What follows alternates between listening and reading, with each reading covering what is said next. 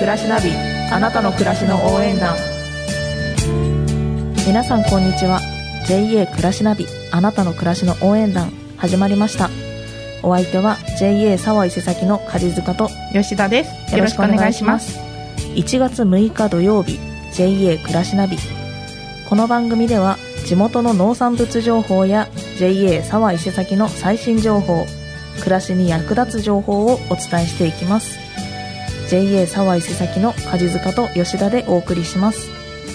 なおこの放送は伊勢崎 FM では月曜日午後2時からラジオななみでは金曜日午後1時30分から再放送しております。またインターネットサイマルラジオではスマホパソコンで聞くことができます。新しくオンデマンド配信も始まりました。詳しくは伊勢崎 FM の SNS をご覧ください。改めまして、はい。新年明けましておめでとうございます。おめでとうございます。本日は2024年初回放送ということでゲストに来ていただいております。はい。JA サバ伊勢崎の森村隆俊代表理事組合長です。はい、どうも、皆さん明けましておめでとうございます。おめでとうございます。えー、組合長の森村でございます。まあ昨年はですね、まあ、大変あの、いろんなことでお世話になりました。また、今年度も皆さんとですね、いろんな面でご支援いただきながら、いい JA にしていただきますんで、一つよろしくお願いいたします。よろしくお願いしまいたしますはい。はい、まあ、新年はねね組合長の放送から始まるということで 年に1回ですから恒ね、本当にもう緊張しますね。えー私も緊張しちゃってなかなかうまく喋れないかもしれないですそんなことねえだろ。こっちだよ。えー組合長にあの気持ちよくお話しいただはいい、て、はい、はい。そうですねはいお餅急にお餅の話しますけど。お餅？何が好きですか？何餅ですか？いやいや、お餅はやっぱりいつももうあの元旦からね、もう三が日はもうお雑煮という、ああ、ええお雑煮いいですよね。もうやっぱりね、お正月というのはやっぱり季節感のね、もうやっぱりお雑煮食べないとね、この1年が始まらないっていう、まあ、も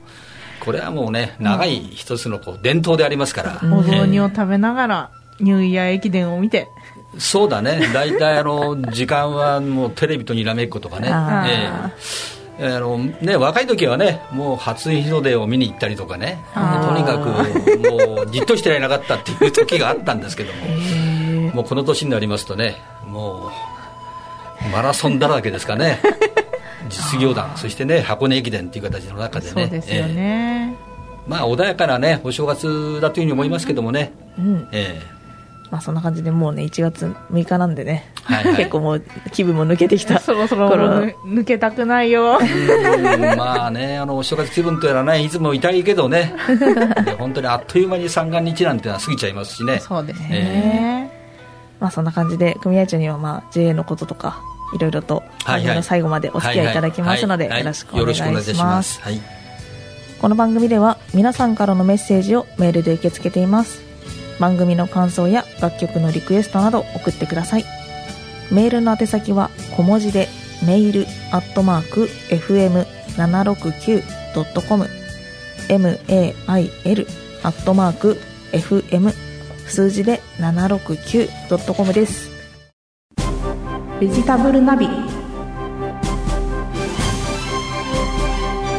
ベジタブルナビのコーナーです今日はゲストに森村組合長に来ていただいてますのでたくさんお話伺いたいと思います。はい。改めてよろしくお願いします,、はいお願いしお願いします、まず JA 沢伊勢崎のこれまでとこれからっていうことを中心に伺いたいんですけれども、まあこれまでのお話ということで、まあ、2023年の JA 沢伊勢崎の活動を振り返って、まあ、印象に残ったことや新たな取り組みなどお聞かせください。はい、あのー本当にあの今農家を取り巻くねえー環境は まあ昨年もそうだったんですけども、まあ大変今資材のですねまあ高騰というよりその高騰がもう当たり前になって高止まりということですね。あまあ農家にとっては本当に苦しい状況が昨年も続いたんかなと、まあ、そんなふうに思います。まあ JA もですねできる限りのですねいろんな支援もしてきたわけでありますけども、なかなかですねこの高止めの中で十分なですねえー支援というのはなかなかできませんのでこれは行政にですね特にあの国とか県とかあこう特に肥料の高騰とかですね、まあ、他の資材も上がってるわけでありますけどもそんな対策を要請しながらですね、やってきました。特にあの肥料高騰対策につきましてはあ4年と5年かな、それで1億1400万積んで、まあ、県下で3番目になりますけども、えー、なんとかですね農家の方に、国に、あるいは県の女性等もですね獲得しまして、えー、一つの高騰対策の一つに、まあ、してきたというようなこともあります。はい。まあ、あのなかなかですね先の見えない状況が続いているわけではございますが、なんとかみんなで知恵を出し合って、ですね、うんうん、えー、乗り切っていきたいなと、そんなふうに思っております。はい、はい、で実はあの今年今年度と言いましょうかね5年度で、まあ、J 沢木があの発足しましてちょうどあの30年に当たります、まあ、平成5年に、まあ、平成5年にね 一先、まあ多分みんな入ってねえか私はまだ生まれてないです。平成5年。そうだよな。そう。だな吉田さんもまだ生まれてないってことにしたい。したい。したい。その時にねあの一崎市とそしてあの玉村町そしてあの、うん、群馬境町佐賀東のね4つの J が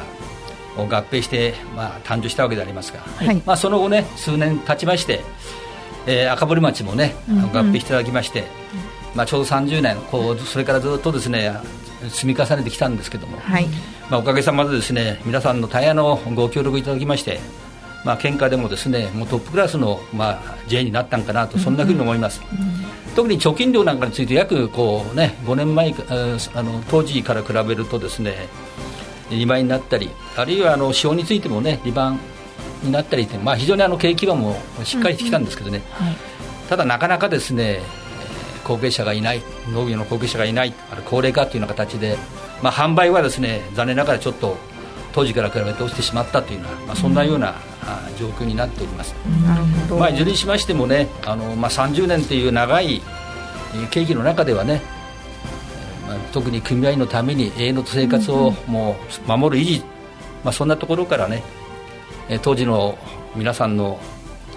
えー、なんと言いましょうか努力によりましてね、うん、カントリーそして野菜の選果場直売所、まあ、セレモニー、まあ、いろんなあの県下でも実は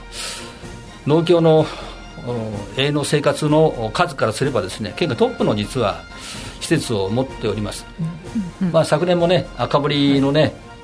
はい、支店が。ね、はい、発足をしましたし、はい、また今年には長年の経営になりましたね。市センターも、まあ、全農が事業主体となってもらったんですけども群馬県全体の広域の市センターというのもですね決まりまして、えー、玉村にねこれから今年は建設が始まるというような状況になってます。まあいろいろありましたね。そうですね。それまでのね。道のりはいろいろありましたけども、まあそうやって進んできたこともあると。まあ式典をねやった時にもね当時のご苦労いただいたね常勤役員さんなんかも招いてですね、感謝状も差し上げたんですけどもね、まあ本当に役職員また組合員が一体となってね、本当にあの駅あの駅伝で言えばねあのたすきをねつなぎながら、うん、来たというようなことかと思います。で我々はね今度は次の人にねこうつなぎを渡すという役割があるんですけども、うんうん、まあいずれにしましてもね、えー、長い歴史の中で今あるんかなとつくづくこう感じております。そうですね。30年って、ね、私もまだ30年生きてないんでギリギリ。吉田はギリギリ生きてますよ。まあ、そういうね生まれてなかったんか。歴史がね。まあそうだね、はい、あるので、まあ、私たちのねまた次の世代にもね、うん、どんどん長く続けていってほしいですよね。そうですね。あと今年はねあの、まあ、コロナがねほとんどこう明けたということでね、うん各地区で行った産業祭とかねあの農業祭り、はい、まあ多分今まで勝ってないですね。あの人が出たんかなと思います、うん。特にね一先の農業祭りはね、はい、今年初めて商工会議所の青年部とね、えー、コラボしましてね、はい。えー、気道寺の近くのねあの公園あるいは体育館でですね行ったんですけどもね、えー、これはあの本当にあのいろんな方がですね見えて、えー、これはまたね今年も続けてみたいなとそんなふうに思います、うん。うんうん、まあいずれにしましてもねああいうところに消費者が来ていただいてね。いっぱい人が来てくれましたもんね。来たでしょう。ね。久しぶりにあんなに、えーえー、去年のその産業祭とかは、ね。うん、いろんなところにいっぱい人が出てきて、うん、本格的にやっぱこう解除されてきて、皆さんも足を運んでくれることが多くなったのでね、ねすごい賑わってましたもんね、そんな中でねあの本当に農協青年部の、ね、方がねこれあの、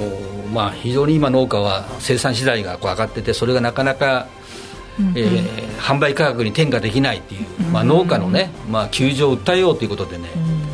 うん、上り旗をね作ってそこをずっと並べてね消費者一人一人にですね説明したりあるいはアンケートしてね、うん。うん国産国産あのね国産国産のねアピールをしたってああいうのは本当にあの嬉しかったね。そうですね、まあ、でもアンケートもやっぱりその野菜のこういう状況を知ってましたかとか、そうだね、あとこの現在の野菜の価格が高いか安いかみたいな、そういうところも取らせてもらったんですけどやっぱり野菜がでも今高いっていうふうに思う消費者の方が多くて、まあ、やっぱりその理由としてはこういう、まあ、給料とかも上がらない、まあ、そのいろんなものが物価が上がってる中で、まあ、野菜自体はそんなに上がってはないはずなんですけど、うん、やっぱちょっとこう生活の中では高級品みたいになってきちゃってるっていうそうかな。だけど、うん、まあ、今もねこう周到、ね、白菜も含めてね、うん、野菜がちょっと下がっちゃっててねあの暖冬の影響でね。なんですよ。なかなかまあ消費者の方にこう伝わってない現状みたいなのが改めて分かっちゃったっていうか、ご飯だってね1杯20円か30円ですよ、あの金額に直せばね、だからこう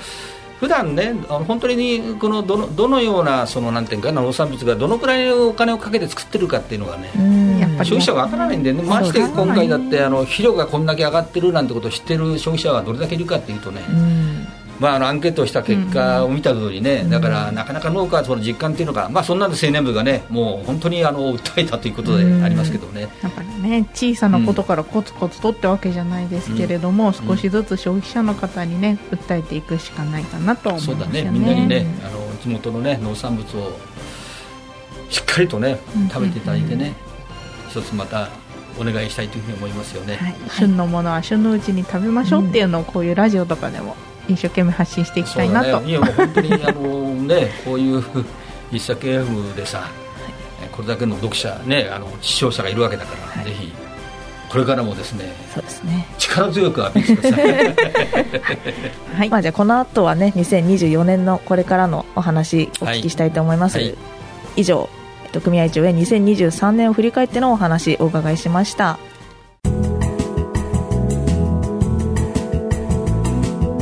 JA ナビ。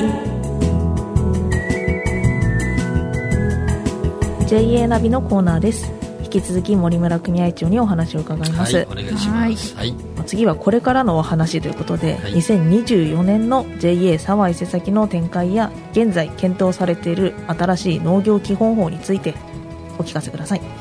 はい、あの先ほども言いましたけどね、まあ、農業の、まあ、非常にあの厳しい環境にもあるということはもう本当にあの先の見えない部分があってえー、農家の皆さんにはですね、まあ、大変ご苦労をかけているか、まあ、そんなふうに一応思っております、で現在ね、まあ、ちょっと出ましたけども25年ぶりにですね、まあ、農農業の憲法といいましょうかね農業食料農業農村基本というのはですね、うん、今、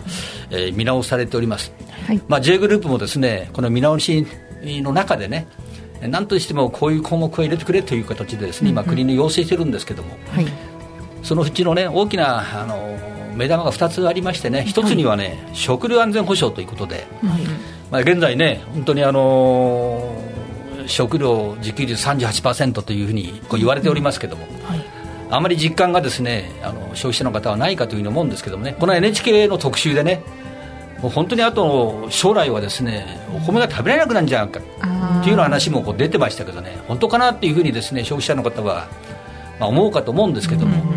実は農業の後継者も当然高齢化してきますしね後継者も少ない、はい、また農地もいろんなものに転用されているということは事実ありますから、うんうん、将来それは必ずですねこうこう心配していることは事実であります、で特にね今あのロシアとさ、はい、ね、ウクライナに侵攻しちゃってね、はい。まあ、それに伴ってね、いろんなあの家畜の餌から燃料からね、まあ、疲労いろんな面がこう値上がりしちゃってですね、はい、えー、まあ、本当にあのまたそれに円安等もですね加わって、まあ、大変あの厳しいですね、えー、こう状況にあります、はい、まあ、そんな中でねやっぱり新しい農業基本法の中で食料安全保障っていうのをですね明確に訴えて国民の中からもね国内の農業をきちんと守ろうとね、はい、それは自分たちの子供あるいは自分の命を守るっていうのはねそんなこともですねそいつがもう一つはねさっきから出てますけども、えー、適正価格をね、はい、実現させようということ。要するに、ね、値上がった分についてはそれが適正価格に反映されてね、農家の手取りも当然増えるとそうね、まあ、そういうものをですね、えー、この新しい基本の中には歌うという形で、まあ、そんなあの、ね、文言が加わるという、まあ、そんな見通しができてきたわけでありますけどもね、まあ、JA 沢井先においてもね、えー、ちょうどあの来年度が、はいあのまあ、10時の3か年計画というのを作ったんですけどもね、はいはい、これがあの最後の年度になりますから、まあ、総仕上げっていうような形で、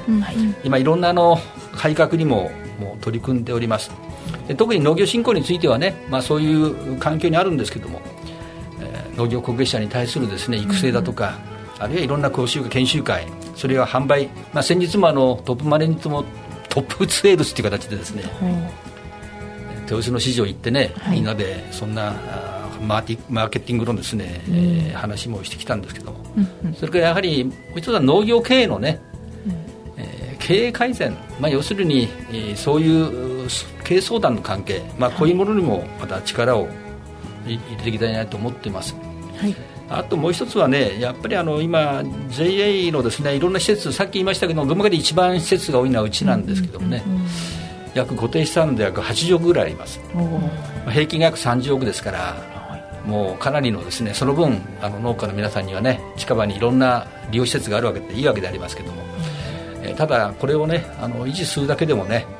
大変なお金かかるんで、まあ、この辺を合理的にですね見直していこうというようなこともですね、はい。はい、それからもう一つはやっぱり JA はねほら総合地区やってるじゃないですか、はい、だからね縦割りじゃなくて横のね、もう口癖になってますけど、事業間連携な、はい、もう組合長はそれしか言われていますけどね、もうこんなにいろんな事業をね、あの、はい、営農販売、そして共済信用事業、あるいはセレモニーからね、はい。まあね、もういろんな要するに、事業やってるわけですから、うん、これ縦じゃなくてね、この横串をやればですね、まだまだ、組合の皆さんからね、利用してもらうっていうようなことが多いんでね、まあ、事業間連携。まあ、これもですねさらに進めていきたいなと思います、はい、それとね今年去年かあの準組前にね、えーまあ、うちは群馬県で一番準組目の数が多いわけだよね、はい、で準組前にですね今年はじ去年か初めてね情報誌っていうのを作ってねああ 秘書モアですね。秘書？モアあ秘書モアか。はいあ貸しが作ったんだっけな？あ私まだ私じゃない。あそうじゃないか。1万3000部ぐらいってな。そうですね。準組合員の皆様にってことなので、うん、それをね、ね、みんな郵送してねあの、はい、今日こんなことがあったら こんな困ったことがあったら、はい、JA にすぐ相談してくれってことですね、いろんな事業の、ね、紹介と合わせてやってましたけどね、はい、まあ、準組合、そうだな、これからやっぱり準組合員の声なんかもね、はい、あのいろんなあの事業の中に反映させたりね、特にあの地域の子どもたちもね農協施設をね見さしたり受け入れたりしてね、ね、まあ、あの地域に出したね J 活動これからもさらにねこう発展していかなくちゃならないかなと、はいまあ、そんなふうに思ってます。そうですね。やっぱ地域の方々にね、うん、こうもっと身近に感じてもらうっていうのは本当に大事だなと、うんね。うん、準組合員の方もね、まあ、うちもその準組合員向けのあの施設見学会とか意見懇談会みたいなのも、ね、昨年初めてやりましたし、はい、そういうのももっとね広げていけたらいいなとも思います。はい、はい、大丈夫ですか？そんな感じで。ああもういやいやもうね俺よく言われるんだよ。組合長挨拶はないし喋りすぎだって言われるんですけど、ね、そんなことはないと思うんですけどね。若い職員からね、えー、言われてますんで、ね、ただやっぱりね思いを伝えないとねやっぱり職員にはねもう JA 基本的なね J は何のためになるかというところから始まってですね、はい、もう日頃常にねそんなこともつなげながらやっぱりみんながね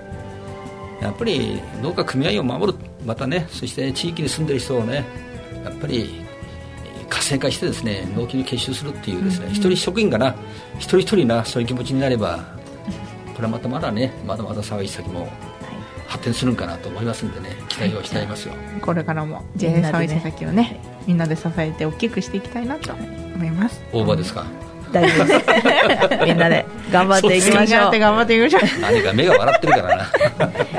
以上森村組合長と JA 沢井先の2024年の展開についてお話を伺いました。暮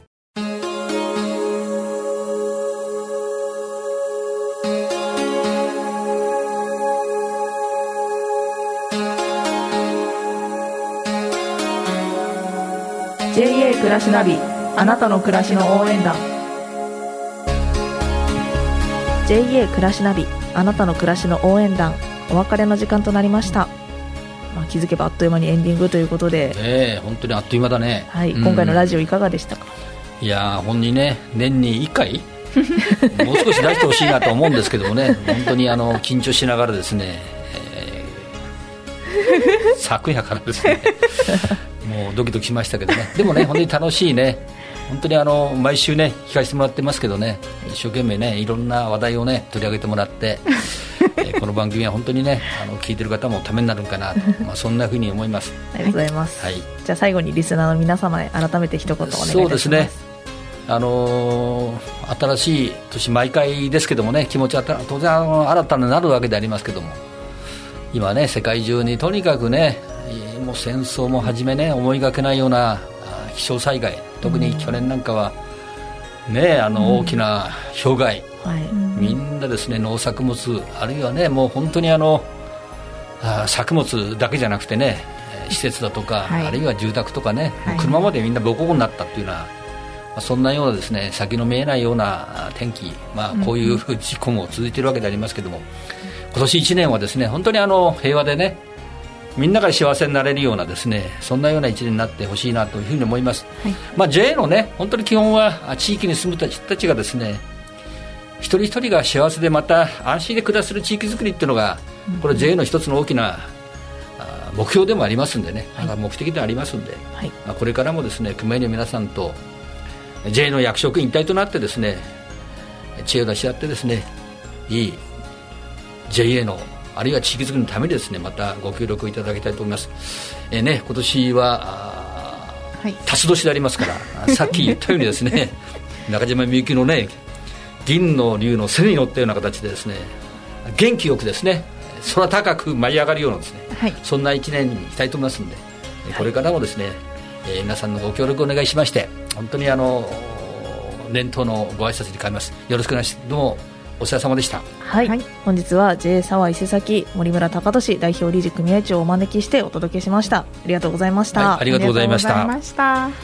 さて JA 暮らしナビ。今週の放送はここまで。